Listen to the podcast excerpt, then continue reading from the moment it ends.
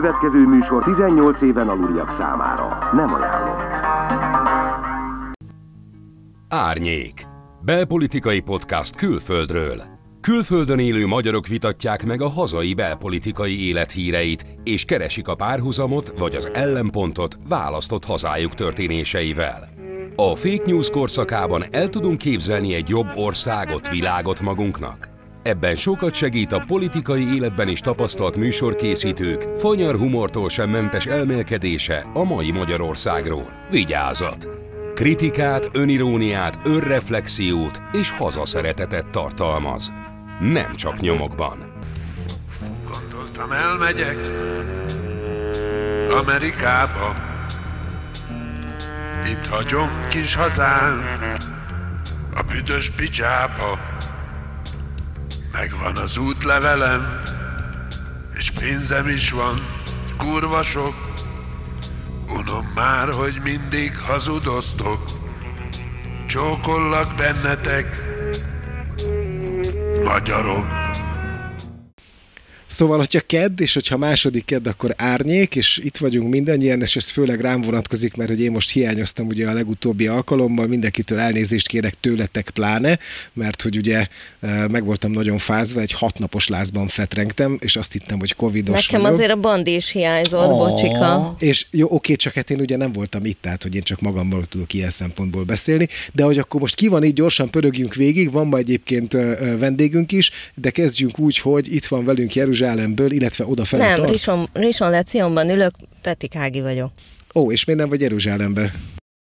Azért, mert eljöttem egy koncertre. Felháborító, hogy ott Mert csütörtök vannak. van, és nálatok még csütörtökön, vannak koncertek. csütörtökön mindig van koncert, legalább egy, de na, szóval a Jeruzsálemből maira. metal Na, koncertre akkor járni. pörög, pörögjünk Nem tovább, metal, de mert hogy össze-vissza beszélünk, és nem fogja tudni hallgatók, hogy ki van még itt, és akkor menjünk úgy, hogy itt van velünk Svédországból, Stockholmból, Bandi vagyok a konyhából, szevasztok. Szevasz, itt van velünk Franciaországból, Sziasztok, Derdák András vagyok Montpellierből, a nappaliból. a nappaliból, és itt van ne velünk uh, speciális vendégként London mellől, vagy hát London közeléből, vagy majd, hogy nem Londonból. Viktor, avagy a Vik Londonban podcast házi gizdája, nagy arcú hülye gyereke, foltos törpéje. Szóval jaj, hello. És annyit még gyorsan mondjuk el rólad, amit én most tudtam meg adás előtt, mert ennyire vagyok művelettel a podcast szénában, hogy te voltál kb. az első magyar nyelvű podcast az éterben, és ez szerintem egy eléggé megsüvegelendő dolog. Aj, de cuki ezt tőled. Igen, 2011 májusában kezdtünk,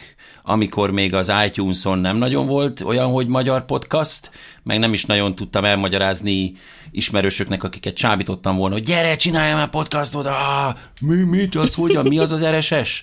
Meg ilyenek, szóval, ja, 2011 óta nyomatjuk, amikor, hogy figyelj, milyen furcsán rögzítjük, és aztán utána visszalépek, mert, mert tudom, hogy másnak is kell beszélnie, de hogy amikor a leges-leges-legelső podcast epizódot fölvettük, azt a Greenwich Parkban úgy, hogy a feleségem éppen várta a kislányunkat, és arról szólt az első epizód, hogy milyen, hogy várjuk a gyereket külföldiként Angliában, és hogy jaj, akkor most nem lehet alkoholt inni, jaj, tarara, és aztán ma van egy tizenéves kislányunk, aki hatalmas jó fej, akinek egyébként van saját podcastja, angol nyelven Good Bad Good podcast, és ö, szerintem még jobb, mint mi együtt. Szóval... Én hallgattam, én hallgattam a lányod podcastjét, és nagyon-nagyon cuki, ajánlom.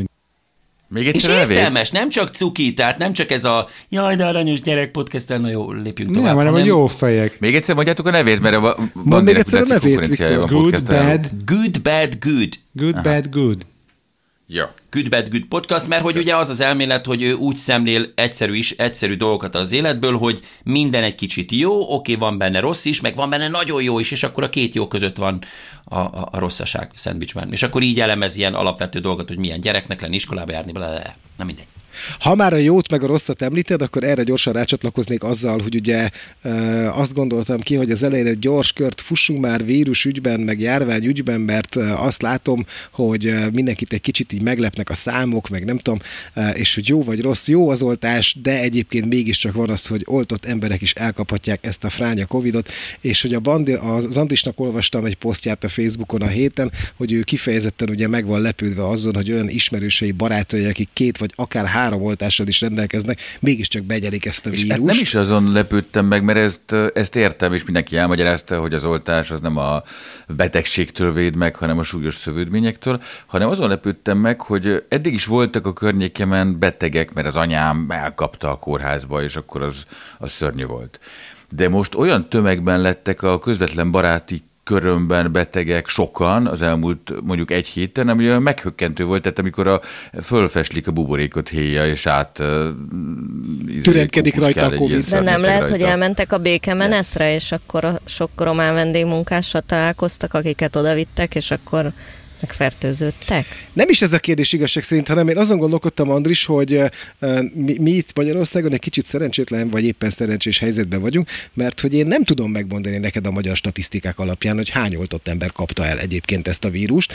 Viszont azt gondolom, hogy az Ági, bár most nem nézett utána, hiszen nem készülhetett erre a kérdésre, de hogy azt gondolom, hogy nálatok Izraelben viszont erre elég komoly statisztikák vannak, de szerintem minden. Nálunk tök jó a helyzet, igazából, mert ugyanaz az egymillió ember nincsen beoltva, aki az eleje óta nem akar beoltódni, tehát most már öt éves kortól is mindjárt lehet oltakozni, aki akar, tehát most már oltóanyag van, szándék van, és arról az egymillió emberről most kezdenek úgy, hát nem mondom, hogy lemondani, de hogy nem hozzájuk igazítjuk a mindennapokat, tehát nem zártak be újra mindent, hanem tegnap megnyílt a turisták számára Izrael, ami nem tudom, hogy aztán hányan fognak jönni, de minden esetre másfél év után, vagy egy év nyolc hónap után lehet újra jönni Izraelbe, ami szerintem tök jó.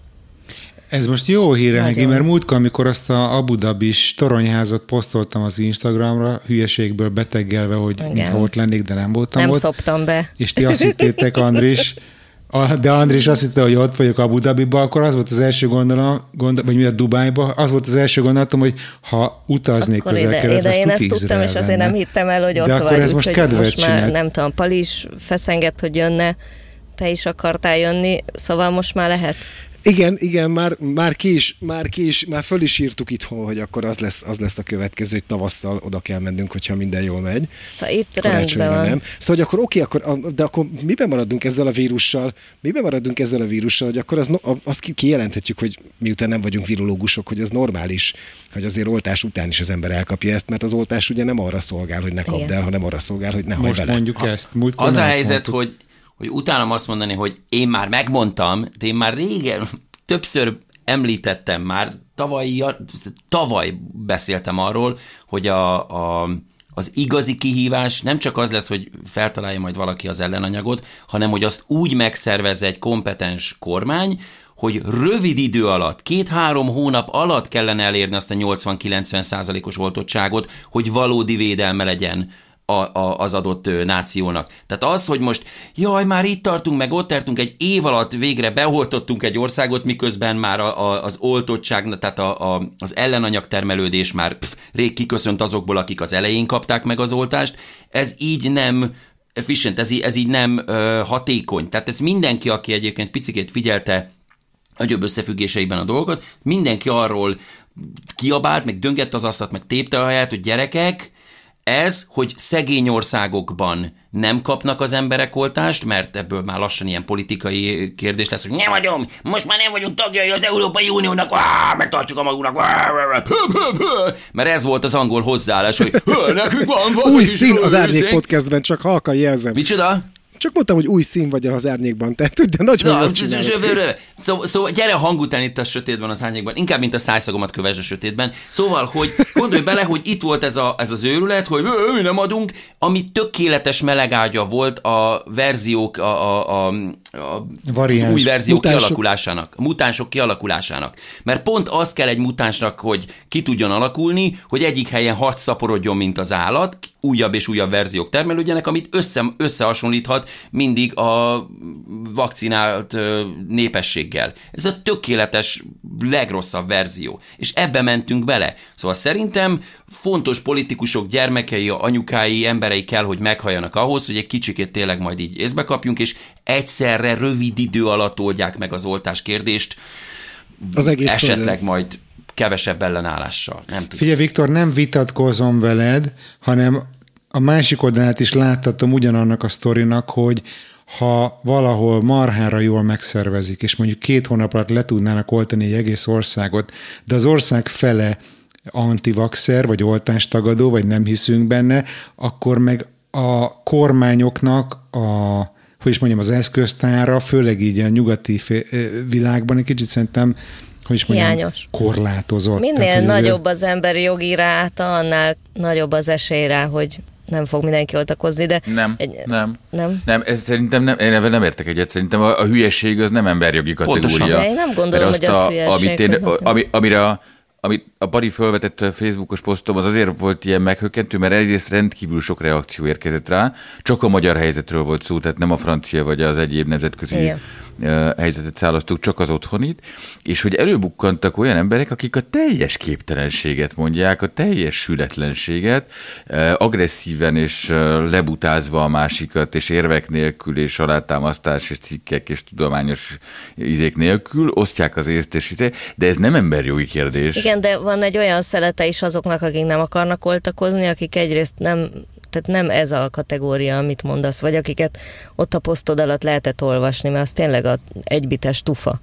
Tehát vannak olyanok, akik úgy gondolják, hogy ez így meg fog oldódni magától, és nem... Ennek a mentalitásnak a kialakulásában, illetve az, ahogy a, a Bandi, te is mondod, hogy hát mit tehet a kedves kormány, hogyha egy része vakcina ellenes. Tudod, mit tehet? Az, hogy hatékonyabb programot dolgoz ki, és ahelyett, hogy büntetné a vakcina ellenes embereket, és bebetonozná őket ebbe a feszültségbe, amin egyébként anarchiát teremt, és ez természetesen jó a politikai eszköztárba, hogy ú, van egy kis anarchia, akkor tudunk itt ott sumákolni. Tehát ahelyett, hogy bebetonozná az embereket ebbe a fajta ö, félelembe, vagy bizalomvesztésbe, vissza kéne nyerni a bizalmat, információkat kellene mondani, és nem büntetni. Ugyanis nekem vannak olyan Igen, csak ezt mondod, akiket... csak Viktor, Viktor, Viktor, csak az a helyzet, hogy te ezt mondod Londonból, vagy hát Nagy-Britanniából, ahol azért információhoz te igenis hozzá tudsz jutni. Én meg azt mondom Magyarországról, hogy ez sokkal nehezebb Magyarországról nézve, mert hogy itt konkrétan nem jutsz hozzá információhoz. Te, de tudod mit, de, ne, ügyes de, de, de várjál. addig bingized, csak egy mondat még, tehát hogy okay, addig bingized a, a brit egészségügyi minisztérium hollapját gondolom, amíg azt is meg tud mondani, hogy az a tömb, ahol te laksz, ott egyébként hány ember és hogy van beoltva. Én azt sem tudom meg pontosan, hogy az elmúlt öt napban hány ember halt meg Magyarországon, mert éppen ezelőtt öt perccel mondta azt a belügyminiszter, hogy összetorlottak az adatok, és sajnos nem tudjuk megmondani hogy pontosan, hogy most hányan haltak, meg ma egy nagyon fontos, csak 50 Egy nagyon fontos dolgot elfelejtünk. Pali, neked van vízszűrő kancsótok? Nektek van vízszűrő kancsótok? Nincs. Úgy iszátok a vizet? Nincs. Nincsen? Nincs. Csapból iszátok a vizet rendesen? Abszolút. Nagyon jó akkor nálatok nagyon jó a víz. Nekem az, hogy itt meg a világon egy nagyon sok helyen elterjedt a kancsós víz, meg a palackos uh-huh. veszik a vizet, és hogy az emberek beletörődtek abba, hogy nem kapják meg a saját kormányuktól az adófizető pénzükért azt, hogy rendes csapvizet ihassanak, ez a fajta ö, beletörődés ugyanolyan, mint amit most, a, most elmondtad, hogy hát az emberek nem találják meg az információt. Ez nem az embereknek a feladata, hogy önmagukat gyógyítsák, de bocs, önmagukat nem informálják. kapják meg, de ne haragudj, Viktor, mást mondok. Tehát te máshonnan indulsz. Én nem kapom meg. Tehát én megkeresném a magyar adatokat. De, de nem, nem kell megkeresned. Meg. A kormánynak az lenne a feladata, hogy ő keresse meg, ő juttassa el hozzád, ő vigyázzon rád, ő dolgozzon Abszolút. ki egy olyan következetes kommunikációt, amiben nem büntetésre alapszik például a, a meggyőzés, mert ugye az egész rendszer, tehát nekem mondom, azt kezdtem épp mondani, hogy nekem vannak olyan ismerőseim, akiket imádok, tisztelek, és nem akarják beoltatni magukat. És én nem fogom őket se kigúnyolni, se ostobának nevezni, se kirekeszteni innen-onnan dolgokból, hanem amikor azt veszem észre, hogy ők teljesen bizalmat vesztve élnek, akkor azt gondolom, hogy valaki elveszítette a bizalmat ezekben az emberekben, és valakiknek dolgozni kellene azon, hogy ez a bizalom visszagyógyuljon. Érted? Mert nem csak az, mert nem, nem arról van szó, hogy az ismerősöm, aki egyébként Dániában élt hosszú éveket, tehát ő tökéletesen ugyanúgy hozzáférne az információkhoz, hanem arról van szó, hogy egy olyan közegben, ahol egyébként és erről hosszan tudnék csacsogni, de hogy az oktatástól kezdve mindenhol, hogy a büntetést próbálják meg motivációnak behozni, ez hülyeség, ez ostobaság. Érted? Akkor, amikor kigúnyolunk, meg, meg összemossuk azokat az embereket, akik egyszerű személyiségi jogi kérdést csinálnak belőle, vagy bizalmi kérdést csinálnak a dologból, ezeket nem szabad összemosni azokkal az idiótákkal, akiknek ez lett a, a, az új hobbi sorozatuk, hogy akkor most túrják az összeesküvési elméleteket és hülyeségeket beszélnek. Nem, nem, nem értek egyet a gondolatmenettel, mert nagyon nem szeretem ezt a gondoskodó kormány, a kormány oldja meg helyettünk ügyet. Egy kormánynak dolga összeszedni az információkat, dolga kirakni transzparens módon, de nem dolga helyettem megoldani az életemet, nem dolga megvédeni engem semmitől. Viszont dolga biztosítani neked azt, hogy hogy így van, így van, ezt akarom mondani, uh-huh. hogy, hogy az, hogy az Orbán Viktor hosszan arról beszél, hogy a maszkviselés az nem, ez tulajdonképpen nem kell, az a nettó marhasság. Itt azért nálunk Franciaországban a zárt téren kötelező a maszkhordás parancsát mindenki automatikusan nagyjából betartja néhány szubkultúrát leszámítva, és ez nem azért van, mert a kormány gondoskodik rólunk, hanem mert van elegendő fölfogható információ, ki ki a saját ízlése és képzettsége szerint tud tájékozódni, és akkor van egy szabályrendszer is persze, de nem kell megvédeni. De ez olyan, mint nálunk, amikor légiriadó van, akkor jogod van ott maradni a óvóhelymentes lakásodba, de mondjuk van óvóhely, ahova elmehetsz, tehát hogy ez, és akkor nem parancsol rád senki, hogy menj ez be a óvóhelyre. Ez egy kitűnő, van, kitűnő aki bemegy, van, aki nem megy be.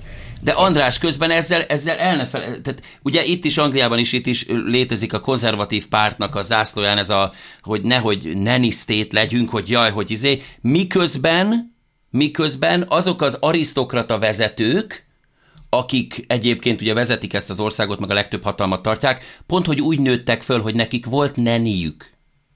Érted, milyen furcsa, tehát, hogy nekik volt olyan, aki vigyázzon rájuk. Nekik volt mindaz a pénz, mindaz a, a, az a védelmi háló körülöttük, az a szociális háló és egyebek, ami vigyázott rájuk. Te amikor azt mondod, hogy nem kell, hogy vigyázzon rám a government, akkor a felelősségtől is feloldod a governmentet. És ez szerintem a legnagyobb baj, hogy egyre nagyobb és egyre nagyobb lendülettel oldjuk fel a felelősség től, a, az elszámoltatástól, a felelősségvállalástól a vezetőket, akik egyébként uralkodnak a, a, az ország gazdaságán, Ezzel is irányán és egyet, Viktor. Nagyon, nagyon nehéz. Ezzel is értek egyet. Roppant veszélyes ráadásul, és roppant divatos, mert szerintem ez, amit te mondasz, az a Trump, ez, amit te mondasz, az a, az a most éppen itt egy Zeyman nevű csávó kezdte el ezt pedzegetni nálunk, aki a francia elnökválasztáson még nem bejelentett módon, de valószínűleg el fog indulni, és ugyanez a veszőparipája, hogy egyébként egy Algériában született zsidó. Hála Istennek. A felelősségvállalás rossz szerinted? Ahova ez kifut és kicsúcsosodik, az egy nagyon furcsa szélsőjobboldali ideológia egyébként, amit most már nem nacionalizmusnak hív a, a közbeszéd, hanem mi is a szó, te jó ég, mindjárt kikeresem nektek, hogy hogy amikor elkezdenek fölnőni apafigurák, akik teljesen szabadon össze-vissza beszélhetnek hülyeségeket, mindenféle tényszerűség nélkül, hiszen hiányzik minden kontroll, mert a kontroll az csak kis téglánként tud fölépülni, akkor, akkor megvan védve az állampolgára te fogalmaid szerint, azt mégis fejjel rohanunk bele a hülyeségbe. Nem, pont, az, pont az ellenkezőjét hallottad, mint amit mondtam. Ez mennyire érdekes jelenség, ugyanis ha valaki, akkor én pont, hogy nagyon is, hogy a baloldalra húzok. Tehát nekem pont a baloldal védelme miatt, tehát a szociális háló ö, és, a, és a, a rászorulók védelme és, és a, a, a, a felelősségvállalása abban az esetben, amikor hibázik egy kormány, vagy hibá, hibázik egy tisztségviselő, pusztán azért, mert ő most itt, most itt éppen a az Owen Patterson miatt akarták ö, gyorsan átírni a szabálykönyvet, hogy ne kelljen őt felelősségre vonni. Érted? Nekem pont azzal van baj, én nem azt mondom, hogy beleszólhasson minél nagyobb ö, erővel az emberek életébe, és megmondhassa nekik, hogy mit csináljanak, hanem azt a feladatot, ami egy védelme ő van bízva, azt el kell, hogy lássa. Nem mondhatja azt, hogy hát figyelj, oldjátok meg magánrendőrséggel a rendőrséget, oldjátok meg magán ö, kórházakkal a kórházakat, oldjátok meg ö, vizes palackokkal, meg ö, vízszűrővel a izét, mert én, én csak itt a government vagyok, aki a magam kis gazdag barátaival itt megcsinálom sumákba a dolgokat. Én pont a felelősségvállalásról beszélek. Nem arról, hogy az emberek életébe beleszóljanak, hanem vannak dolgok, amihez semmi közük. Tehát itt van például Magyarországon, semmi közük nem szabadna lennie, hogy a melegek jogait itt-ott csorbálják. Arról viszont lenne felelősségük, hogyha a család ennyire fontos nekik, hogy a családok szétbomlását, elválásokat, stresszeket és egyebeket, amik ide vezethetnek, ezeket kellene megcélozniuk, és szakemberek segítségét kínálni azok számára, akik rászorulnak. És akkor így felelősséget vállalnának a problémákkal szembe. Nem a beleszólásról beszélek, hanem felelősségvállásról. És ugyanígy a vírusnál mindennél, mindenki ott is az emberekre bízza, hogy vitatkozzanak ők meg. Hát mi rájuk bíztuk. Hm. Én szívesen mondanám, hogy Andris, most még folytassuk ezt a csörtét, és igazság szerint egy kicsit defenzívában vagy, hogyha most beléd folytam a szót, és azt mondom, hogy ne fordul, ne folytassuk, az lehet, hogy nem lesz jó, mert akkor a és nem pont az lesz, amit én szeretnék, de azért egy gondolatra visszaadom neked a szót, és utána szeretném elrugni a pöttyöst egészen Friderikus Sándorig. Csak azért mondom ezt gyorsan, hogy aki hallgat minket, az itt maradjon velünk, mert egy olyan téma jön, hogy ihaj. Hogy mit szeretné jobban a Covidot, vagy a Friderikuszt? Ez a kérdés a Palinak. A Friderikus-tól Megkapni és, egy puszira? És három szóba válaszolhatsz a Viktornak erre, amit ő most 55 szóba a elmondott. Friderikus Covidot. Nos, hajrá, dúkolunk. Hogy uh, nehéz ezt szétszállazni, szuverenizmusnak hívják egyébként, közben eszembe jutott a, a szó, ami... Szuverenizmus? Igen, szu, szuverén, a szuverén állam, a szuverén állam aha, hatalom aha. gyakorlása. Aha. Tehát nem az, hogy szuveníreket ad neked az állam, nem.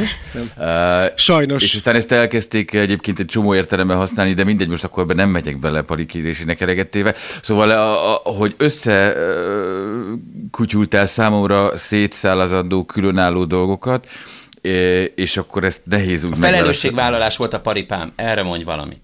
Nehéz úgy, nehéz úgy megválaszolni, hogy nem megyünk bele, mert ha elkezdem szétszárazni a mondandódat, akkor kiderül, hogy, hogy, hogy egymásra pakolsz olyan tényeket, amiknek nincs közük egymáshoz, hogy a legapróbb hülyeségtől kezdjem, a vízszolgáltatás az nem egy ilyen ügy. Az szerintem egy, nem egy felelősségvállalásos ügy, mert ez egy piaci szolgáltatás, amit valaki nyújt neked, és annak Szabályoz. lehet hatósági előírása, tehát hogy az állam szabályozhat dolgokban, de nem, nem az van, hogy a, de az a szemlélet, ahonnan te nézed ezt a, a, a nevelőnővel fölnőtt politikust, aki múgyhizik, ez nekem olyan távol áll, hogy, hogy nagyon nehezen tudok elkezdeni érvelni vele szemben, mert egyszerűen nem innen nézem a világot. Nézzük meg, hát ha egy másik témában majd közös nevezőre tudtok jutni, vagy megértitek vissza nézve, hogy, hogy ez hogy van, meg az se baj, meg az se baj, hogyha nem értünk egyet, én így próbálok így mind a kettőtökből értelmet magamba pakolni, bár rohadt fáradt vagyok, de de hogy így nem látom nagyon azt, hogy ellentmond az a két dolog, amit ti mondtok egymást. Szerintem nem mondunk ellen. Én, nem én, én, meg azt, én meg azt gondolom, hogy, hogy ami, én értem, hogy mit mond a Derdek, hogy uh, bennem is vannak ilyen fura, uh, hát nem ellenérzés, az rossz szó erre, de ahogy mondod, uh, nem is tudom, hogy tudnám ezt jól lefordítani, ez kb. olyan, amikor arról beszélünk nagyon sokat, hogy milyen jó lenne, hogyha civilek lennének a politikában Magyarországon, és akkor ilyenkor mindig az szokott lenni a kérdésem, hogy egy parlamentáris demokráciát hogy a büdös Istenben lehet megcsinálni pártok nélkül. Tehát, hogy felejtsük már el ezt a hülyeséget. Tehát, hogy van egy csomó ilyen uh, dolog, amit mondasz, amiről azt gondolom, hogy persze önállóan egyébként még egyet is tudok érteni, vagy az egésszel, vagy bizonyos szereteivel, de így összerakva egy körbe az egészet, már tökre taszít az egész. De most nem, csak azt szeretném kérni, hogy ne, ne ragadjunk le ennél a, ennél a dolognál, mert hogy most már egy 20 perce ezen pörgünk, és ezt most egy kicsit Még nem kell egyet érteni, srácok. És az nem kell egyet érteni. Baj, nem értünk egyet és nem akarom azt, hogy levegőbe lógjon, szerintem is nagyjából nem lóg a levegőbe, ellenben akarok egy nagyon vicces sztorit behozni, és azt tudom, hogy a bandinak, mert a bandi most nagyon keveset beszélt ideig, a bandinak ez szintén veszőparipája, hogy ez a, a múltkor ugye nem voltam két hete, és az elmúlt két hétben itt olyan nagyszerű dolgok történtek egy uh, nagyszerű magyar televíziós személyiség környékén, hogy az valami elképesztő bandi felvázolott gyorsan egy Fölvázolom, de, de előtte szeretnék egy ilyen disclaimert is mondani, hogy én már megkaptam olyan törzshallgatómtól, eh, akivel egyébként személyesen is ismerjük egymást, és jóba vagyunk, azt, hogy én lehet, hogy irigy vagyok a Fridinek, meg mondjuk a kadarkairól volt még szó, ezeknek a sikerére, és hogy engem azért eh, cseszi a csőrömet az, ami történik, de hogy nem biztos, hogy ezért cseszi a csőrömet. Én magamban néztem, és az irítséget alapvetően nem tartom egy rossz dolognak, hogyha azt úgy kezeljük, hogy megnézzük, mire vagyunk irigyek, és megállapítjuk, hogy azt én is szeretném. De hogy amikor a Fridinek én már augusztusban neki mentem egy félórás YouTube szösszenetben, hogy az, amit ő csinál, az miért nem podcast, miközben én nagyon lelkes vagyok a podcast műfa iránt, és én nagyon várom azt, hogyha bejönnek olyan nagy szereplők, mint Friderikus Sándor, vagy Vejszer Alinda, hogy más nem mondjak. Vagy a Gulyás Marci, mert ez a három legjobb újságíró, mint megtudtuk ma. Így van mondta ezt Friderikus Sándor, de egyébként ezt gyorsan, ha zárója, zárója, tudja, a törzshallgatói tudják, hogy az én feleségem a Vejszer Alinda, de hogy ő nem csinál egyébként így podcastet, illetve van neki egy podcast csatornája is, de amit egyébként a Patreonnal előfizetéses rendszerben csinálunk, az nem podcast. Igen? És akkor most még a Kristóf becsetelt, hogy és még jön Palik is, amit alig Így várok, van. mert olyan a hangja, hogy csak a hangjától kiugrok az ablakon. Na mindegy, de hogy de hogy Na de mi már, volt a sztori, Én már augusztusban neki mentem a Friderikusnak, hogy az, amit ő csinál, az nem podcast, és hogyha podcastnek hívja azért, mert az most trendi Magyarországon, mondjuk egy ilyen nyolc éves késéssel USA után, most lett trendi valami, oké, okay, tök jó, de hogyha belépnek ilyen nagy szereplők, akkor én azt gondolom, hogy egy ismeretlen műfajt, hogyha fölvállalnak, beleállnak, így hívja a műsorát, hogy Friderikus Podcast, akkor szerintem neki lenne egy olyan kötelessége, mint egy neninek gondoskodni, hogy elmondja annak a 9 millió embernek, vagy 9,5 millió magyar embernek, akinek fogalma nincs, hogy mi az, hogy podcast, hogy elkezdje nekik mondani, hogy mi ez a műfaj, hogy néz ez ki, hogy kell ezt hallgatni, hol kell ezt hallgatni, miért kell ezt hallgatni, miért jó ezt hallgatni. Na most ez nem történik meg, és én már nekem ez nagyon zavaró volt már augusztusban is, és akkor ugye az is most kiderült, az is most kiderült, hogy eh, majd itt az asszony megzavarja a csörömpöléssel. Szia, Ezt Dori. mondd már el Kösz, a hogy jöttél. hallgatóknak, hogy akik hallgatják, Dori. hogy mi volt ez a nagy pillanat megállás. Jó, mert ők ezt nem a látták. Feleségem, majd a lányom, szevasztok. Megjött. Meg megjött. az Emily, Becsat, becsatlakozott a család. Na mindegy, szóval figyelj, Bandi, azt akarom, A bánlányok. Bandi, Azt mondjad már a sztorit. Már Bocsánat. Azt keményedik a melbimbong. Mi van? Most nem ránk Ezt figyel a ezt Bandi. úgy is Kedves hallgató, ezekben a pillanatokban Bandihoz éppen a kislánya szólt. Az a kislány hang, aki egyébként a nyitószignálnak a hangja is. Na lehet, hogy ez ki lesz Na. véve, és akkor újra mondom, de hogy... véve. Viszont figyelj, Bandi, azt akarom, arra akarok csak rászorítani gyorsan, hogy mondd meg nekem Gyorsan, a legviccesebb részt. Hát a legviccesebb rész az az, hogy nem tudom, 25 epizód és 35 millió forint elköltése után rádöbbent Sándor, hogy veszteséges a projekt, és hogy basszus a Patreont, amiről még kevesebben tudják, hogy mi az, mint a podcastről, azt csak a hallgatóinak a 0,3%-a használja arra, hogy rendszeresen támogassa néhány százezer forinttal Sándort, hogy a hogy a, a epizód De egy szerintem nem millió ez volt az igazán vicces, Bandi. Várjál, De várjál, várjál, szerintem várjál, nem- várjál. Igen? Hagy mondjam el úgy, ahogy én viccesnek Oké, találom. oké, oké. Tehát, hogy ez nekem tök vicces, hogy erre rájött a nagy tévésztár 25 adás után, hogy baszki, nem jó a businessplan, tönkre fogunk menni, és akkor utána elkezdte pánikjában ostorozni a saját hallgatóit, meg a nem támogatóit, hogy az, aki a YouTube-on meghallgatja, igazából megnézi a YouTube-ra készült tévéműsorát, az olyan, mint a kiflitolvaj, mert hogy nem veszünk ingyen kiflit a közértben, baszki. És akkor De ezt ebben nem ez volt a benyomta, legszebb. benyomta egy is azt kamu sajtóssal, nem? Igen. Mondjad el az volt a legszebb ebben a történetben, hogy amit te elmondtál, hogy ezt, ezt tette Sándor, hogy eh, az derült ki a dologról, hogy ugye hát ezt nem Sándor tette. Tehát küldött egy közleményt eh, egy eh, Csentedics, azt hiszem Csentedics Ágnes nevű nő nevében Sándor a saját e-mail címéről egyébként a Blik nevű magyar bulvárújság szerkesztőségébe. Nagyon gyorsan kiderült, hogy ez a hölgy, aki aláírta ezt a sajtóközleményt, amelyben lekiflitolvajozza Sándor hallgatóit, hogy ezt a, ezt, ez a hölgy tulajdonképpen már nincs sajnos köztünk, ő egyébként egy ismert televíziós szakember volt, majd egy hét múlva Sándor kiállt és elmondta az ezt megíró média egy nevű lapot mindenféle szörnyűségnek, és azt mondta, hogy akkor se fogja megmondani, hogy van-e sajtósa vagy nincs, majd ma és ez ma történt, csütörtökön négy. fel az adást. Igen, ma lett egy újabb verzió, ma az a verzió van, hogy igenis van sajtósa, külföldön él, férfi, Szerintem a Viktor. aki, aki, aki kiadott egy közleményt Sándor produkciójának nevében, egy sajtós, aki létező sajtós és férfi, és valamiért aláírt egy álnevet. És a Sándor Amit nem egyébként egyetért vállalja a azzal, felelősséget. ami a tartalma De, de ennek. Sándor vállalja a felelősséget. Igen, ezt akartam mondani, hogy felelősséget vállal és elnézést kért. Ez a két dolog nem szokott elhangzani Ez mondjuk tök jó, Magyarországon. Ági, ebben igazad van, csak áruld ez már el nekem, le- hogy te, mint találtam sajtós... benne egy Ez pozitívumot, jó, érted? Csak áruld már el nekem, hogy ha te lennél egy sajtósa bármilyen cégnek, akkor az lenne, hogy kitalálnál egy közleményt, majd aláírnál egy álnevet, miközben te azért kapod ezt a, a, a fizetésedet, hogy kitalálj egy közleményt, és aláírd a nevedet.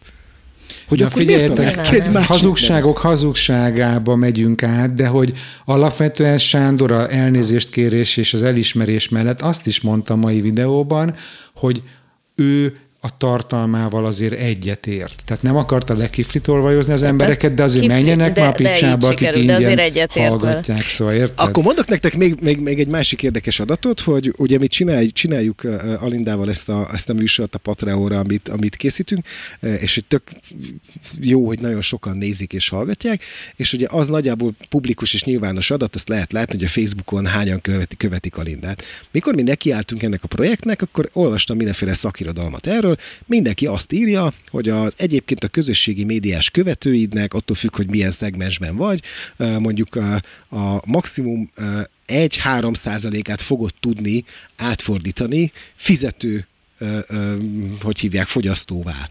Tehát, hogy amikor mi nekiálltunk ennek a projektnek, akkor én úgy számoltam nagyjából, hogyha van 50 ezer követője a Facebookon Alindának, akkor ennek szerintem maximum az egy százalékát fogjuk hosszú munkával, sok-sok év alatt, nagyon sok beletett energiával átfordítani fizetős nézővé. És így építettük fel az egész konstrukciót, tehát a, a kvázi üzleti tervet így, így húztuk erre az egész történetre. És nem értem, hogy hogy lehet, hogy egy olyan neves mondjuk úgy, hogy szakember, aki hát mondjuk már elég régóta dolgozik ebben Mondjuk a szakmában, úgy. hogy ő ezt hogy nem, mondjuk úgy, hogy hogy nem gondolta ő ezt végig. Én dolgoztam együtt Friderikus Sándorral, tehát az azért zárójelben meg kell jegyeznem, hogy én dolgoztam vele együtt, tehát én ismerem őt személyesen, vagy ismertem őt személyesen, sok-sok évvel ezelőtt, tehát hogy én tudom, hogy ő kb. mit gondol a világról, vagy hogyan működik, vagy hogyan működött ezelőtt 15 évvel, de hogy egyszerűen nem fér a fejembe, hogyha valaki nekiáll egy ilyen projektnek, akkor miért nem éri föl jól, hogy uh, ezt hogyan Én is őt miből és mennyiből érzem megcsinálni. ismeretlenül. De az nem lehet, Én- hogy... én- Igen, figyelünk. Nem lehet, hogy neki sose kellett fölmérni, mert mindig volt erre egy szakember, aki fölmérte. Tehát ő nem az alulról szerveződő, tehát tudod, én is föl tudtam mérni, amikor kiköltöztünk Izraelbe, hogy egy darabig nem lesz senkinek ágya, és akkor majd pár év után mindenkinek lesz már paplanja is, meg párnája, meg nem tudom, és most eljutottam oda kilenc év után, hogy szeretnék venni egy pehely paplant a gyereknek. Szóval, hogy érted, hogy van, aki így lassan építkezik, és van, aki meg úgy csinálja, hogy fogja és mindent elhoz egy konténerbe. Fordítva, mint és ahogy te. Mindent. Izé, és aztán utána megpróbálja Hát Nem tudom, én azt, én azt, az én azt gondolnám, amit összehalmozott. Szóval Én azt gondolnám, pláne abból, amit az elmúlt két hétben Sándor ö, elmondott a saját podcastja előtti ilyen külön közleményekben, hogy azért az a szakember hiány, amit te feltételezel, az nem igaz. Tehát, hogy biztos, hogy volt mögötte szakember, hiszen sajtósa is van. Hát vagy ilyen, Na, vagy de ezt olyan, mondom, de hát hogy szakember van. van, tehát nem ő nem mérte föl jól, hanem ő a köztévének, a, meg az egyéb, izé, tehát ő egy ilyen elkényeztetett helyzetből indult, szerintem, hogy ő alá mindig oda volt rakva valamilyen nagyobb összeg, amit neki nem kellett mint fogyasztói támogatott tartalom előállítani a Nyereséges semmit, mert a, csinált. akármibe. Tehát ő neki, ő neki nem ez volt a feladata, hanem az volt a feladata, hogy olyan vendégeket lásson vendégül a stúdiójába, akik érdekelnek 9 millió embert, és ezt egész jól csinálta. Tehát, Ezt hogy most is Hát jól addig a pillanatig, lehet amíg, tőle addig a szerintem pillanatig, elvenni, és ezt most itt is, meg tudja találni azokat az embereket. Tehát, Tehát addig a ő nem amíg egy ismeri csatorna azt volt, a, azt a fajta műsorkészítést, amit ti ismertek. Aha, én meg azt, azt Érted? állítom, hogy Tehát az egy addig a másik- pillanatig, amíg egy csatorna volt Magyarországon, akkor a- azt látom, hogy abban egyébként ezek a nagy, régi, öreg televíziósok nagyon nagy sikereket tudtak elérni. Abban a pillanatban, hogy ez a piac Hát a Szabó felaprózódott, László is el tudott a kék fényel, Hát pontosan, de abban a pillanatban, hogy, hogy, hogy ez a piac felaprózódott, és abban a pillanatban, hogy verseny lett, abban a pillanatban, ha megnézed ezeket a nagy-nagy régi öreg tévéseket, tulajdonképpen azért ugyanazt az eredményt, amit egy csatornás működéssel el tudtak érni, soha nem tudták megismételni. Soha. Ezt a zenészekről is el tudom mondani, a régi nagyöregekről, hogy tök jó, hogy annak idején lehetett a akármelyik zenekar kurva nagy, mert most azzal a zenei tudással lófaszt nem érsz el. Tehát, hogy ez technikailag. Tehát ezek, ezek tudod, változnak az idők. Na jó, miben maradunk, Bandi, hogy tulajdonképpen akkor mit Viktornak gondolunk? nézzük meg, hogy mit akar mondani. Igen, ja, jelentkezik, jelentkezik, igen, parancsolj, Viktor, jelentkezem. Lehet, hogy igazságtalanul, sőt azt is elfogadom, ha valaki ennek a legitimitását vitatja, hiszen nem a leghallgatottabb podcaster vagyok, talán lehet, hogy a legelsők között, de én ugye folyamatosan szűröm a rettenetes, sokszor tényleg borzalmas anyagokkal, illetve kukimról beszélésekkel az embereket, tehát hogy én nem jutok el egy bizonyos ponton túl növekedésileg, de nekem ez teljesen kényelmes és jó is így. Viszont... Tisztában vagy a hibáiddal. Nem, ez nem feltétlenül hiba, hanem ö, számomra annak a felelőssége, mert nekem ez a veszőparipám, annak a felelőssége, ami egy, ö, egy óriási eléréssel rendelkező podcastert ö, terhel, bocsánat, azzal én most egyelőre nem tudok élni. Tehát én nem tudok se olyan rendszerességgel... Mesterségesen vágod magad alatt a fát. Figyelj, Jó, hát mielőtt hát egy komoly dologba belemennék, én előtte beszélek annyi ideig a kukimról, hogy azok az emberek, akik túl komolyan veszik magukat, ők lekopnak odáig, és aztán beszélünk komoly dolgokkal olyan emberekkel, akik elég lazán veszik magukat. Tehát ez a koncepció Bocs, most csak ide, ide, akik, mert most látom a, a, az én, én régi motoros műsorkészítő társaimat, akik nem hallgatnak téged, hogy most így nézni, de, de hogy az, amit mondasz, vagy viccelsz, de hogy ez konkrétan tényleg így van. Mindenki elkészítette a házi feladatát. Szóval, hogy én szóval. akkor szoktam röhögni, Szóval Dernek tényleg mert... beszél a kukiáról? De hát a vizet is szűri, most oh. csodálkozó, hogy a hallgatóit szűri. Oh, szóval. Igen. Na figy- figyelünk, Viktor. Szóval bocsánat, tehát azt akartam mondani, tehát nekem a legelső gondolatom, mikor feltűnt a színen a Friderikus akkor érkezik, és a podcast világába, azok mellett, hogy én rajongója vagyok a Friderikusnak, mai napig annak tartom magam, szerintem amit ő tartalmilag képes gyártani, az fantasztikus. Viszont a legjobban az fájt, nézve ennek a dolognak a megérkezését a, a, a podcast világba, hogy amennyire hallottam, ő, ő, ő nagyon boldogan, nagyon szívesen, nagyon jól megfizet szakembereket, hogy tényleg minősített a saját brandjét. Nem, nem, nem fizet úgy meg, Pali, nem? Oké. Okay. én pedig pont a... Nem, a Palit elfelejtette kifizetni. Nem mondod. Nem, nem, nem, én nem mondtam ilyet, én nem mondtam ilyet. Oké, okay, de mind, a lényeg, hogy Ezt én azt kérdezem. hallottam, hogy régen konkrétan tartott egy paraleltát, egy párhuzamos stábot csak arra az esetre, hogyha, és őket is fizette arra az esetre, hogyha bármi gigszel lenne. Mindegy. A lényeg, hogy számomra az én agyamban a szálkát... Jó a PR-ja az én, az én agyamban a szálkát az adta, hogy, Igen? hogy annak a gondolatával, hogy ő mellette vannak szakemberek, valaki vagy megvezette őt, hogy figyelj Friderikus, úgy kell csinálni a podcastet, majd minden elmagyarázok minden neked, hogy föltöltöd a YouTube-ra, és már kész, az már podcast. Na, hogy szerintem valaki nagyon súlyos pénzeket leszedett tőle, azért, hogy félrevezesse is olyan alapdolgokat, mert e fölött mindenki elsiklik a podcasterek között, és én pedig ezen tépem a hajamat, hogy olyan alapvető dolgokat nem csinált meg, amit én mindenkinek, aki az elmúlt tíz év során jött hozzám, és megkérdezte, hogy ő podcastot akarna csinálni, akkor milyen mikrofont vegyek meg, meg akkor milyen mikrofonál vagy meg ilyenek, és mindenkinek mondtam, hogy először is a legelső dolog, amit csinálsz, három, három rövid kis pici epizódocskát fölveszel, beharangozod, hogy valamit, hogy az RSS feededet az iTunes-nál kössed be, hogy mikor jön az első fontos epizódod, az azonnal ott lehessen az iTunes-on is. Mert ugye a podcast, ugye az az iPod tól indul, és nincsen podcastelés, a podcastolás a, a, az, az Apple-nek a buborékja nélkül. Na most ehhez képest, hogy, hogy amikor megjelent a Friderikus podcast, podcast, úgy, hogy ott nem volt az előkészítve, és befektetett méregdrága mikrofonokba, akkor ő konkrétan pont annak az ellenkezőjét csinálta, amit én ingyen tanácsként mondtam minden egyes kezdő podcasternek, hogy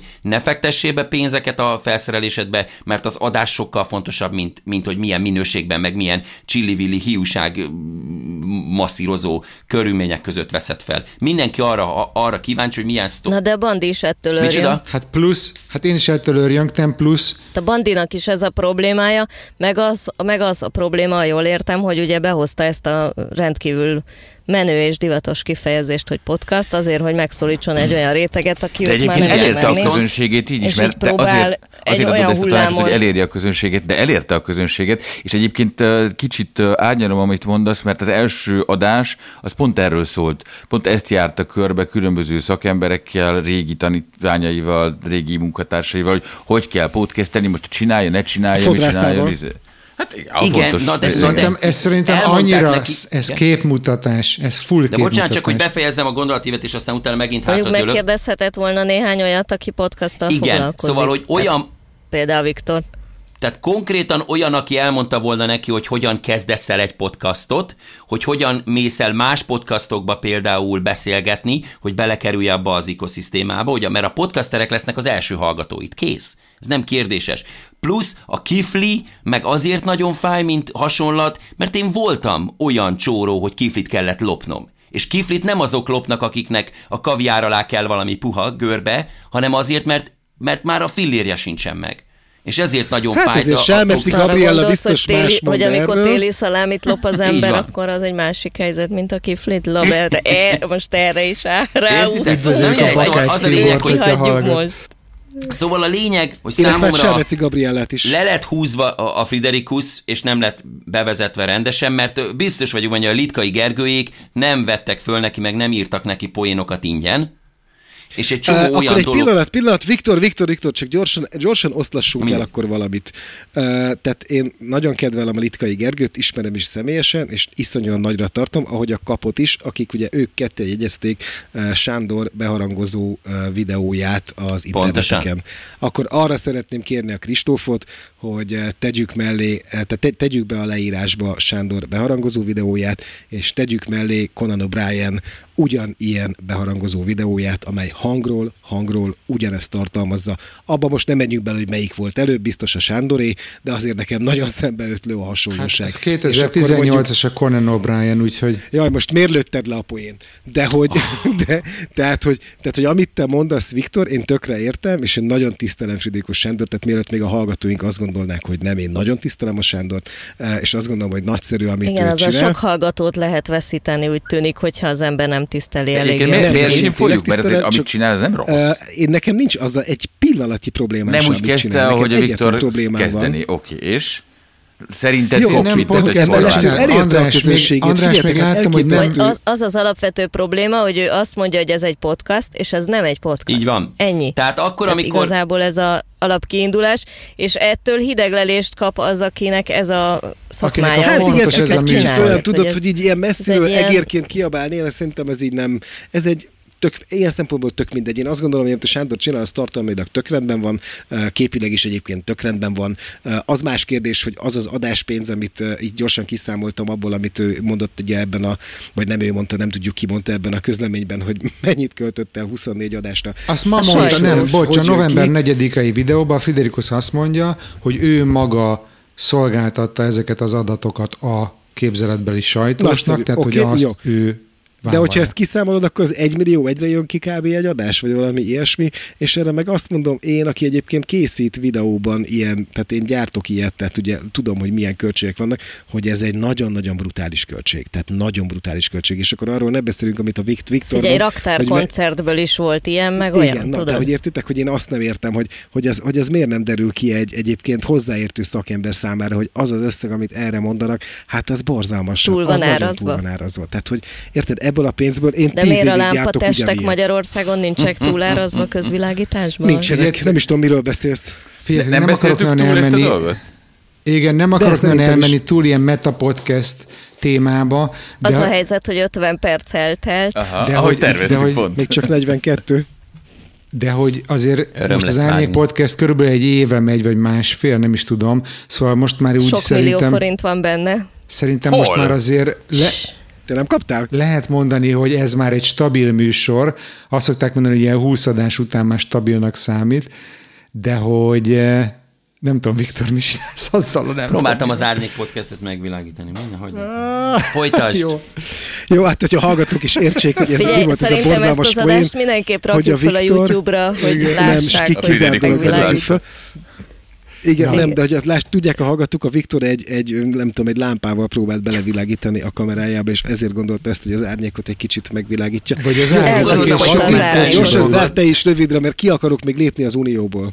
Jó van, na csak annyit akartam még Á. hozzátenni, aztán leállok ezzel, csak tényleg az utóbbi hetekben ez nagyon nyomkodott ez a téma engem, hogy azért most lehet látni, hogy az elmúlt egy-másfél évben, így a Covid alatt a magyar podcast piac berobbant. Tehát ami mondjuk másfél évvel ezelőtt is még egy ilyen kék óceán volt, ahol alig-alig úszkáltak podcasterek, ott most a, a véres, véres vízben a, egymásba harapnak ezek a mindenhol ott lévő új podcasterek, köztük például ilyen nagy nevek is, mint Friderikus Sándor, és én azt gondolom, hogy ez a piac, ez most így nem a realitások talaján működik. És nyilván alakul is az, hogy milyen lesz ez a piac, de az most történik, és szerintem a Sándor podcast is valószínűleg egy ilyen lesz, ahol látni kell azt, hogy mi az, amit ténylegesen lehet keresni ezzel a műfajjal, és ahhoz képest üzletileg mennyit érdemes belefetszölni. És ki fognak hullani sokan a következő egy évben, akik vagy túl sok pénzt raktak bele, vagy túl sok energiát, és ez nem térült meg. És most ezt látjuk, és ez egy új jelenség szerintem a magyar podcast piacon, úgyhogy a kárörvendésen kívül szerintem ezért is érdekes ez nekünk, podcastereknek. Befejeztem én a témát részemről. Jó, akkor szerintem csúszunk rá finoman, bár én azt gondolom, hogy a nagyon sok időnk már nem 8 lesz rá, percben? Hogy Hát nem, 8 percben, hát azért van még egy, egy negyed óránk, 20 percünk azért van. Ennyi idő alatt simán ki lehet lépni az Európai Unióból, és hogy azt nem tudom pontosan, egyébként ezen gondolkodtam, hogy ki volt, aki feldobta ezt a témát, de szerintem a Kristóf volt, aki elsőre azt mondta, hogy beszéljünk egy kicsit erről. Viszont a Derdák hozott egy nagyon jó posztot róla, méghozzá a, hogy hívják a szoci uh, európai parlamenti képviselőnket, akiknek a Facebook posztját linkeltette, Újhelyi István úgy hívják, uh, és abban uh, volt egy uh, október 26 politikai poszt volt, amely szerint ugye az Alkotmánybíróság arról döntött volna, hogy mennyire kell betartania a magyar államnak az Európai Unió azon irányú szabályozását, amely arról szól, hogy hogyan szabályozzuk a menekült kérdést, illetve kit engedjük be, kit nem. És ugye az Alkotmánybírósághoz fordult a magyar kormány ezügyben, viszont azt kérdezem tőled, Andris, hogy te követted de mert én meg bevallom őszintén, hogy nem követtem, hogy mi lett ennek a végeredménye, tehát hogy mi döntött az Alkotmánybíróság, vagy döntött egyáltalán arról, hogy nekünk be kellett tartani az Európai Unió bizonyos szabályait. E, igen, nem, nem én hoztam Semmit. ezt a, a dolgot, hanem a Kristóf, aki most nincs itt Na, velünk. Uh, nem döntött még, tehát egyelőre nincs döntés, és azt hiszem, hogy mindegy is, hogy mi a döntés, mert a, mert ez egy hosszabb és nagyobb ívű politikai játszmának a része, aminek most tanúi vagyunk, amiben az Orbán pillanatnyi szövetségesekkel próbál uh, valahogy kis sajátítani magának a közös focipályából egy részt, ahol akkor ő onnantól kezdve ő állít kaput, és ő mondja meg, hogy mi lesz a gól. Tehát az, az a játék, hogy hogyan lehet gyengíteni a közös döntéshozatalt, ezt próbálta meg a Szálviniékkel, ezt próbálja most éppen meg a, a lengyelekkel, éppen hol kinek van pillanatnyilag kormány többsége, és kivel lehet szövetkezni.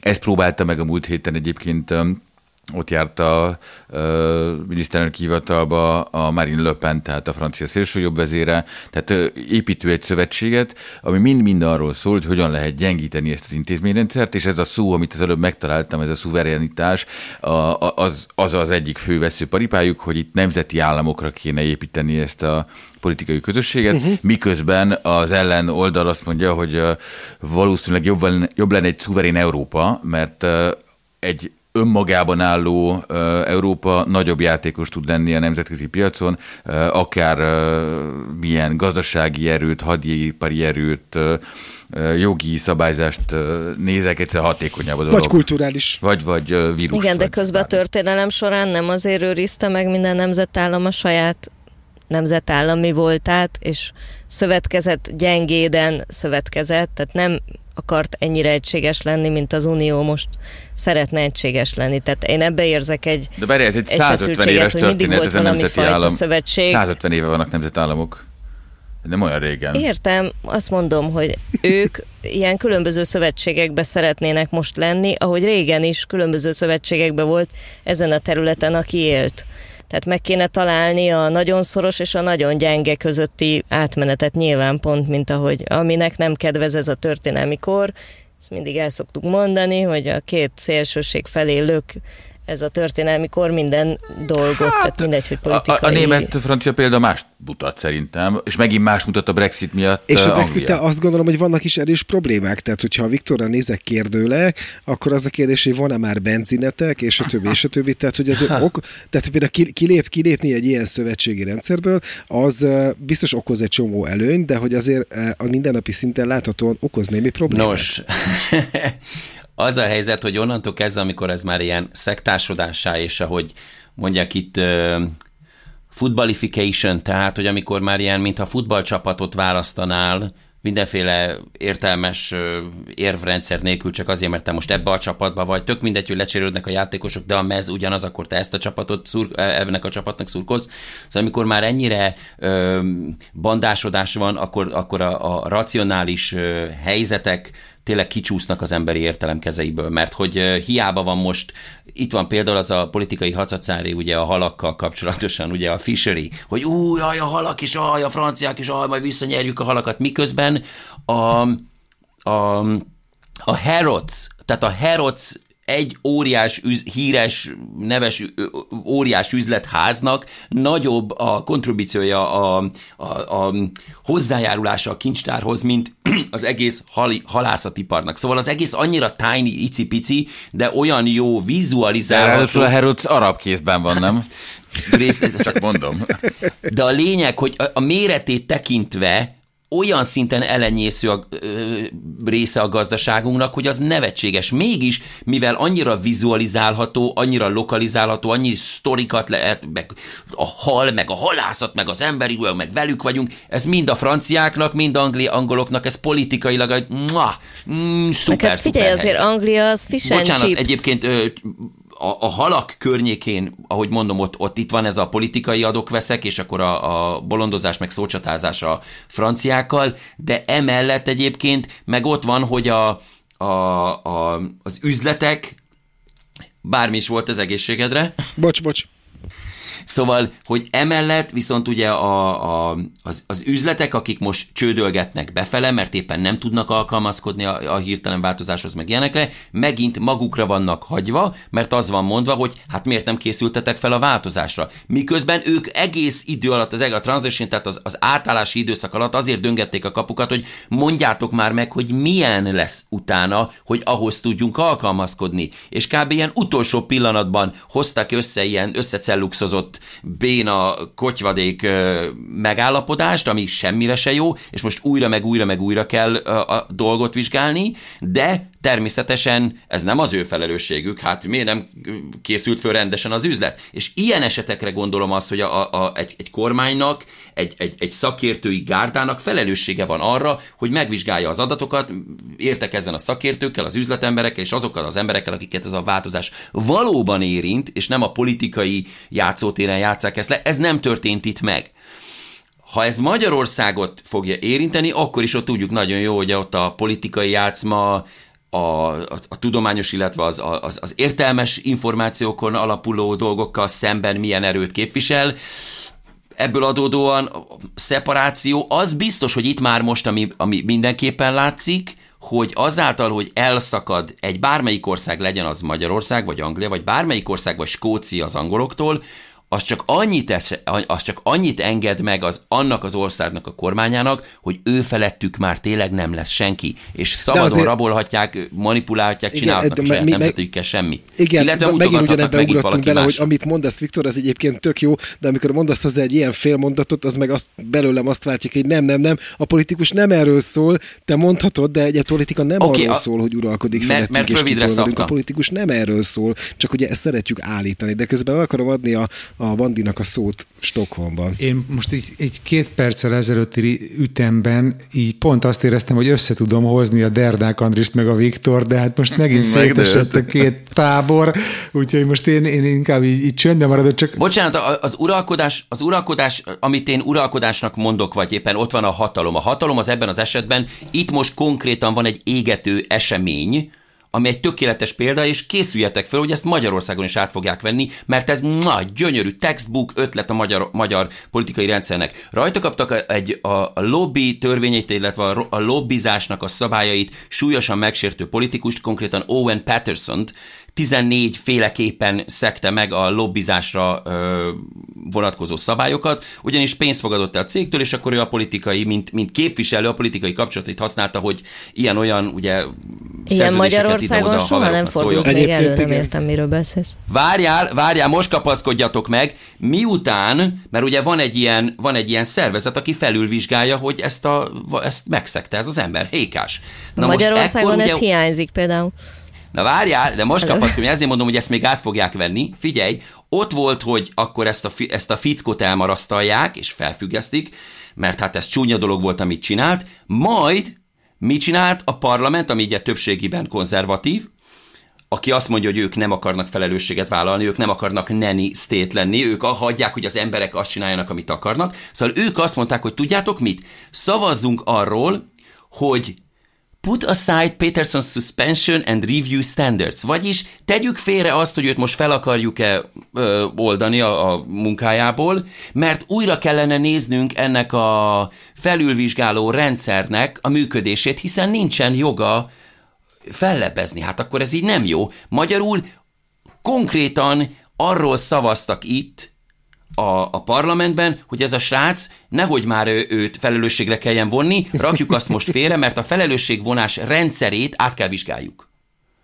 Érted? Tehát konkrétan Érted? És, és mivel, mivel akkor a, akkor a szabadsága van ezeknek a, a ezeknek a, a, a kormányzó erőknek, hogy igazából minél több dílt és minél több ö, problémát okozhatnak a saját ö, saját országokban, a, a, a, a között, azok között, az emberek között, akiknek a, a, a, a, a véleményét tudják ö, mérni, tesztelni, manipulálni, ezt végig láttuk a Brexitnél, hogy miféle gépezettel tették ezt meg.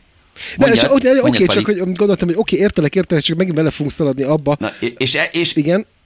És ezt akkor, hogyha egy, hogyha egy nagyobb egység részei lennénk, és mondjuk egy összefüggőbb, egy, ugye az én fejemben a, a blokkláncos decentralizáció gondolata van vizuálisan. Tehát, hogyha úgy ellenőrzik egymást a rendszerek, hogy, hogy egy sokkal nagyobb decentralizált rendszer ellenőrzi egymást, akkor sokkal nagyobb biztonságban van a kisebb része is ennek a rendszernek, mint sem azt mondja szépen, akkor egyesével elszeparáljuk magunkat, és akkor ott annak az országnak a vezetői majd úgy formálják a saját törvényeiket, a saját szabályozó rendszerüket, a saját ö, politikusai fölött bíráló rendszereket, ahogy ők akarják, mert nincsenek közösen elfogadott standardek, hanem csak azon kis lokálisan, ami, ami nekik éppen tetszett. Mert azt mondják, hogy hát én nem tettek róla, ez a törvény, de közben meg ők hozták azt a törvényt. A fékek is ellensúlyok Tehát, rendszere, ezt egy országon belül is meg lehet csinálni. Tehát kicsit körben fonton azért ez csak kiderült a Viktorról, hogy azért mégiscsak uniópárti egyrészt,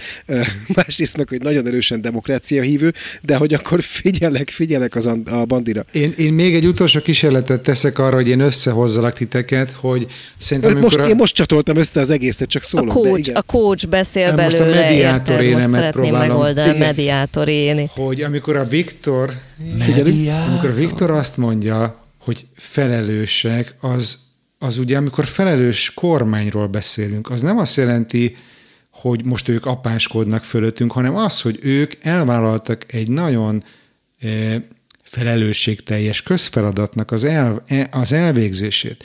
És ezt, amit ők elvállaltak, ezt nekik úgy kell elvégezni, hogy ha az nincs elvégezve, akkor ők felelősségre vonhatók. Érted? Tehát így van ez a felelősség, ahogy, ahogy a Viktor mondja. Ez régen úgy volt, hogy lámpavasra is lehetett őket vonni, nem csak felelősségre, érted? Szóval, Ági. Volt olyan miniszterelnök, akit megettek. Tudod, történik. Na, tessék. Jó, a cseheknél kihajítják őket az ablakon a parlamentből. Nem, nem, nem. De jó, mondom, a, Viktor, most nem mondtam. Derdákand is, várjál, várjátok, álljunk meg egy pillanatra. Derdákand is volt olyan tök, magyar miniszterelnök, akit megett. Nem magyar volt, szerintem. Nem magyar. Na azért, hogy nem magyar volt, az oké, hogy a franciák, a vademberek, meg a nem tudom, meg az angolok, franciák a csigát is megeszik, érted? Hát szóval, nem, hogy egy miniszterelnököt. Hát és a másik meg... Minden esetre, de ti tudtok arra egy érvet 1600... mondani, hogy a magyaroknak miért lenne érdekük, hogy kijöjjenek a, az Unióból? Tehát mi azon kívül, hogy... hogy Pont jó, Ági. Én, én inkább beszéljünk arról, hogy mi az a... Mi az az ok? Tehát ugyanezt- mondjuk ki, hogy miért szeretnének ők kijönni az Unióból. Én ezt kizártnak tartom egyébként. Te mit mondasz rá, Derdek? Ö, Közben megkerestem 1672-ben, ö, és a hollandok ették meg a miniszterelnöküket. Na jó, persze, azok, akik érte tulipán hagymával kereskedtek a tőzsdén, baszki. Na jó, Be a hagyjad akiket, akiket szak, kit, hívunk hollandnak, ugye? Igen, meg láttál te már közelről. Hollandot? Fapapucsba járnak, öcsém, hát hagyjuk már. Persze, hogy megeszik a miniszterelnököt, azért nálunk ez nem fordulhat elő. Na azt mondd meg nekem inkább... az Árnyék Podcast hollandiai hallgatói. Így. Hát ők, ők tudják a legjobban, ők tudják a legjobban. Meg hogy milyen csirkét esznek a hollandok. Szóval azt mondd meg nekem, Derdek, hogy szerinted valóban van-e reális esélye annak, hogy bármilyen magyar kormány, és itt nem szűkíteném a mostani magyar kormányra, bármilyen magyar kormány komolyan Megeszi azon a dolgozna, miniszterelnököt. hogy, hogy, kilé, hogy kiléptesse Magyarországot egy ilyen szövetségi rendszerből. Mert szerintem nem. Akkor én is egy határozott ö, nagy összeget mernék tenni arra, hogy nem. Hogy ez nem elképzelhető. Ugye? Ö, Anglia tehát- képes fönnmaradni egyedül, nincs is értelme. ö, Magyarország nem képes fönnmaradni egyedül szerintem.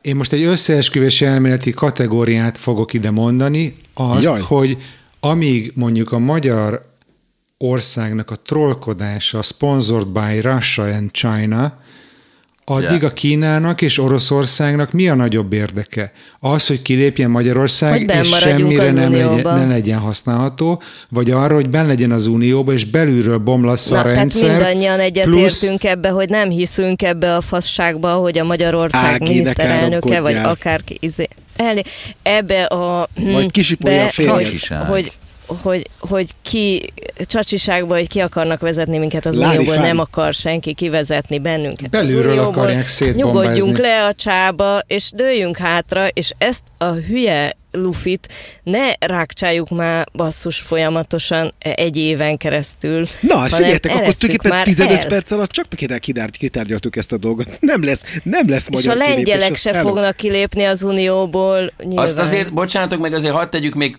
hozzá ah- ahhoz, ahhoz a gondolathoz, amit a, a Bandi is felpecett, szerintem azért az nem elhanyagolható, hogy a mega, tehát a giga-mega cégeknek tárgyalási helyzet mindig akkor a legjobb, amikor az a kis ország egyedül van. Tehát a, a, a nagy cégeknek, a nagy pénzmosó gépezeteknek Nem minden nagy érdekük, cégek. minden érdekük az, hogy az a bizonyos ország lepattanjon.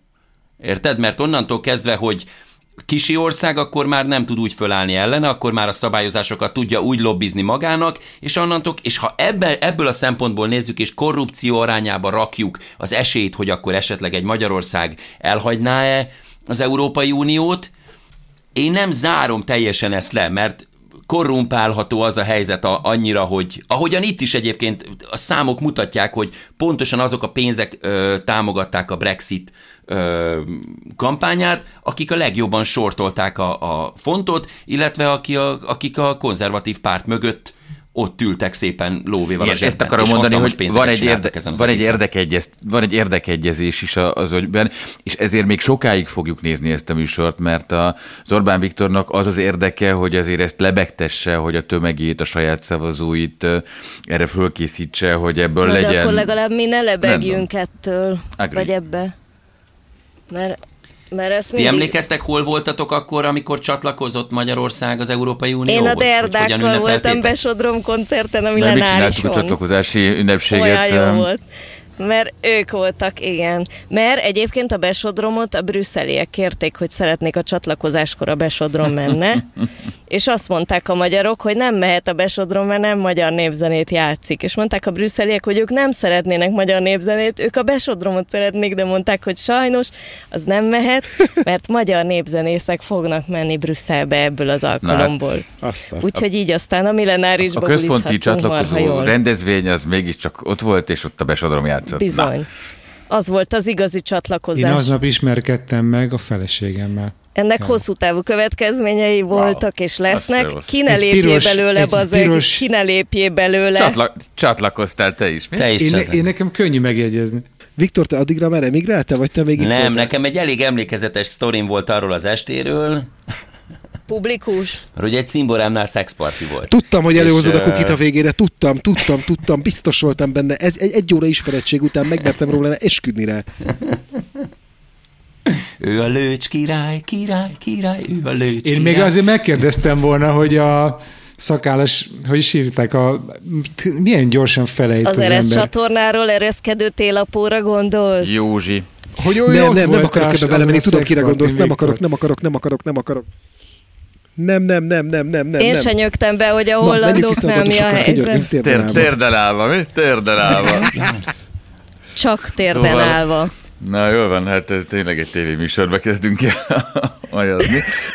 És kár, hogy nem vagyunk a YouTube-on, mert akkor most láthatnátok, hogy amíg a Derdák értelmes mondatokat próbál összefűzni, Nem, addig nem. Viktor mit mutat? Nem akarom tudni, hogy igen, Na igen. hogy mit csinál a Viktor. Facebook csoport, Facebook hogy köszönöm csoport. szépen, köszönöm szépen, hogy itt voltatok, remélem mindenki itt maradt velünk, aki elkezdte, és azt akartam még a végére kérni, ha nem mondta volna a Bandi akkor is, hogy a Bandi legyen kedves, gyorsan mondja meg, hogy a, hova kell menni mindenkinek, és hol tud vitatkozni. Árnyék Podcast közösség, Facebook csoportba, gyertek, gyertek, nagyon jó ott lenni, és hogyha annak az egy százalékát majd később eh, Betolnátok a fizetésetek egy százalékát, akkor toljátok lesz, tovább be. Akkor lesz három-négy. Ember, aki támogatni fog minket anyagilag. Abból már vehetünk egy kiflit. Nem, nem, annál már sokkal többen vagyunk, de Igen? már sokkal többen vagyunk szerintem, de ennél mondok még jobbat. Azt kérem mindenkitől, aki most hallgatott minket, hogy jöjjön gyorsan a, a csopiba, és azt a posztot keresse meg, amit a Derdák tett ki szerintem ma,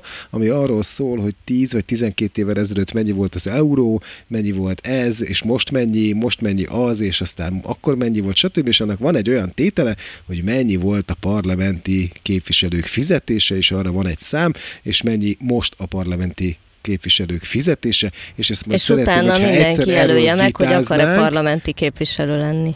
És mindezt úgy, hogy közben nem kell felelősséget Nem, vállalni. és akkor szeretném, hogyha egyszer erről vitáznánk, mert ott elindult ugye a nagyon populista vita arról, hogy de hát még lehet, hogy nem ott indult el, de több helyen elindult, hogy mégiscsak milyen borzalmasan sok pénzt keresnek a magyar parlamenti képviselők, és akkor azt szeretném, hogy ne szóljatok már bele a végére, de meg akarok botránkoztatni mindenkit. Azt gondolom, hogy Magyarországon nagyon keveset keresnek a parlamenti képviselők, én nagyjából tízszeres pénzt tudnék elképzelni nekik, és a következő adásban ígérem ki is fejtem majd, hogy miért. Szevasztok! Cliffhanger, Hello, szevasztok! sziasztok!